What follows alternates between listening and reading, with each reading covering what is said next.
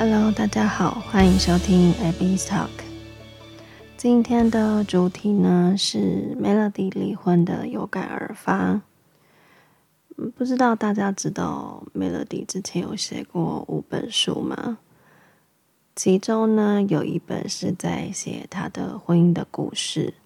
那故事的内容，其实她在其他的主持或是采访的频道也都有说。这个叫做水蜜桃的故事，这个水蜜桃的故事其实就带出了我们身为一位多重角色的母亲的一个困境跟焦虑。我自己为例，3个小孩都是不同的年龄层，需求也不太一样。学龄前跟学龄，他们的所要提供给他们的资源也不尽相同。但我自己是比较偏向开放式的教育，但是还是偶尔会有一点觉得不能让他们太过于算是规则外的不自律，有点矛盾。怎么说呢？我自己的原生家庭其实是比较偏向开放跟权威。那比较在早期的时候，因为都是给保姆带，所以就家庭的教育就会比较偏向是有规则的去进行每一件事情，包含像是分数啦、功课这些的。大人的期望都会是以分数来取决这个小孩聪不聪明、受不受教、值不值得在众大人面前有舞台或者是给予赞美。那我本身是非常就是叛逆的个性。在之前我妈妈会可能比较刚接我回来到跟她一起住的时候，她会比较是有在看我的功课，然后会买一些学习的题库。但当我做完的时候，她会过来看一下。那有一次一个经验是我做完习题了，但有一题他看错答案了，然后我就很大声跟他说，明明就是我写对，你看错了。然后他就非常的生气，然后就拿那个粘地板的粘贴式的地板，那上面是铁棍，然后用那个来打我。然后我被打，我就越生气越跟他说，明明就是你的错，为什么要打我？我也没有做错，你自己不会还怪我不会。然后越讲他越生气，反正到最后我就是沦为那个被打得很惨的角色。那回归到 Melody 的这个事件，我觉得到后来我自己当妈妈之后，我才能够理解到妈妈是一个非常容易接受别人的意见跟指导的人，他承受了很多外在的眼光，包含对内他的丈夫，然后他的小孩，他的公婆，他的大小姑，或甚至是反正家族内的所有人。那对外呢，他又是一位艺人，更何况就是一个放大镜的方式来解释她嫁入豪门之后的一个婚姻的生活。她有一次就分享水蜜桃的故事。那水蜜桃的话是她先生比较喜欢吃那种脆的那个口感，那她当时就去买了，反正就买了水蜜桃嘛。然后他有提醒他先生，就是放在冰箱，然后提醒他要赶快去吃，不然隔一天或隔2天就会变软了。但后来反正就是先生也没有按照他说的去吃，到最后就变软，然后就开始murmur，就说我不是跟你讲嘛，这个水蜜桃，然后就是要在刚买的时候就要提醒我吃啊，然后你看你现在放在冰箱都软软的，然后吃起来又不好吃，就是很浪费什么巴拉巴拉一堆的。然后他就爆炸了，他就说谁有关心我喜欢吃什么样软硬度的水蜜桃吗？我觉得这是一个很外人听起来会觉得说，你有必要为了水蜜桃吵架吗？但这个真的是压垮了生活中的一根稻草。我相信很多目前还在身兼多职的妈妈的你，很能够同理为什么 Melody 会抓狂。我觉得走进婚姻跟我原先最想象不同的是，虽然有带给我家庭的感觉，但有一部分的我自己却被掩盖住了。我发现我很多的时候好像是一种在梦境中你很想要大声的求救，但你完全发不出声音来的那种恐惧，你完全的是陷入在一个叫天天不应叫地地不灵的状态，那种没有办法掌握自己的喜怒哀乐跟想法，是让一个女性最想要逃离婚姻的，我觉得最主要的原因。我在听了很多人分享离婚之后那个心态的转变，就是超爽的啦，超自由的，干以后就没有人管我了，就是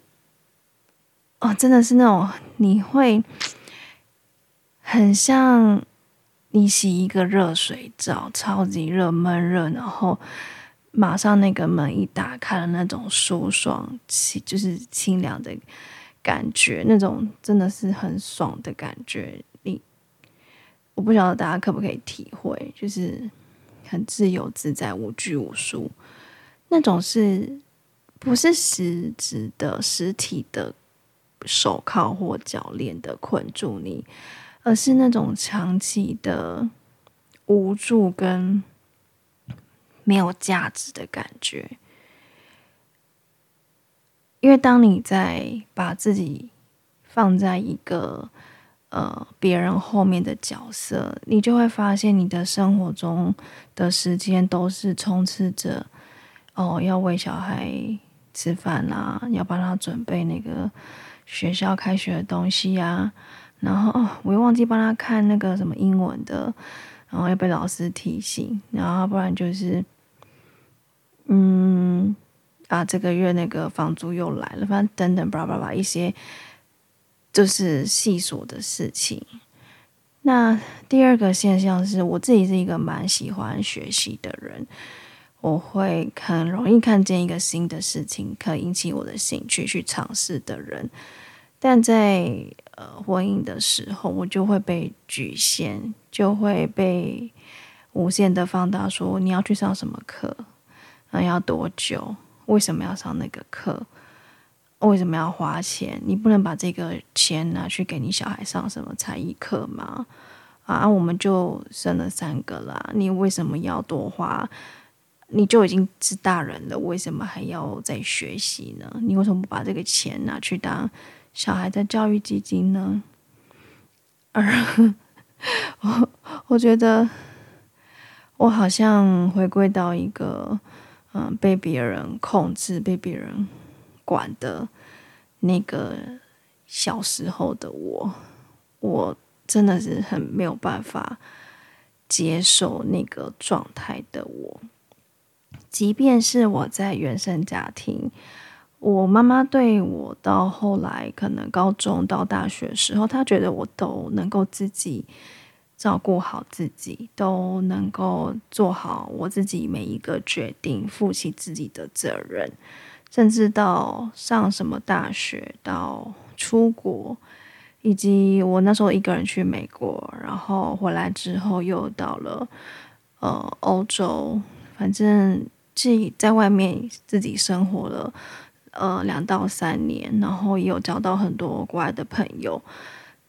他都不会干涉我。我觉得我蛮感谢我妈妈在后面那段时期给我的自由度，以至于我在我人生的过程中，我非常追求一种东西叫做自由。我觉得自由对于我来说是很核心的一个我的需求，算是刚需吧。我想要有选择的权利，想要有到哪边去的权利，想要选择跟自己喜欢的人在一起的权利，想要选择自己上什么课的权利，想要自己是成为更好的自己的权利。基于这一点，我真的努力过很多年，我也很能够体会 Melody 她现在离婚应该也是很多的挣扎，毕竟他也是公众人物。可是你看他像这样的一个家世背景这么好的女生，然后很聪明，然后又能够看过他的故事啊，觉得她是一个蛮优秀的女生。她都，我觉得相信她应该也是做过很多考量才做这个决定。那我真心觉得每一个人都有他最终的这个核心的价值，那我真心的也祝福他。我其实可以感受到我身边的人，他们很常说，真的你离婚完之后那个状态差非常的多，已经是变成另外一个人了。我每天都会很开心的选我自己想穿的衣服，然后做任何一件我自己觉得可能很小的决定，我都很满足。我非常感谢在虽然说之前那段的旅程走得蛮艰辛的，但是也是有前面那一段的旅程让我能够更珍惜我现在的生活。会做这个 podcast 其实也是未来如果哪一天可能我的女儿她也是长大，会有想要探索自己的感情价值观的时候，也希望妈妈在这段时间录的一个声音的档案能够给他一些力量，然后让他理清说，妈妈做的一些决定是为了自己，也希望能鼓励他，不管遇到什么样的困难，在这个书籍当中，就是努力但不费力，他有说。不管你的人生遭遇到什么样的艰辛或苦难，那不管这些的遭遇在你生命中占据多大的位置，你当下可以选择怎么做的力量，其实比任何艰辛苦难都还要大得多。也就是选择其实是你自己可以做的，那这个选择的力量，我相信就可以让你重新去审视你在这段关系中什么才是对你来说是当下最重要的。那希望这一集呢，这个自由跟选择，如果你以后也能够体会我说的那种从洗完热水澡出来那种自由爽快的感受，你真的会发现其实真的没有你想象中的那么难，改变其实就是一念之间而已。好，那今天的就是节目就到这里，希望如果你愿意的话能够拨空到 Apple Podcast 给我5星评论，那您的鼓励或者是您的留言是支持我，我觉得就算只有一个人，或是我因为我的一句话能够让你有所启发，或者是得到支持跟陪伴，这个其实就是我做这个 podcast 的最大的动力跟满足。谢谢。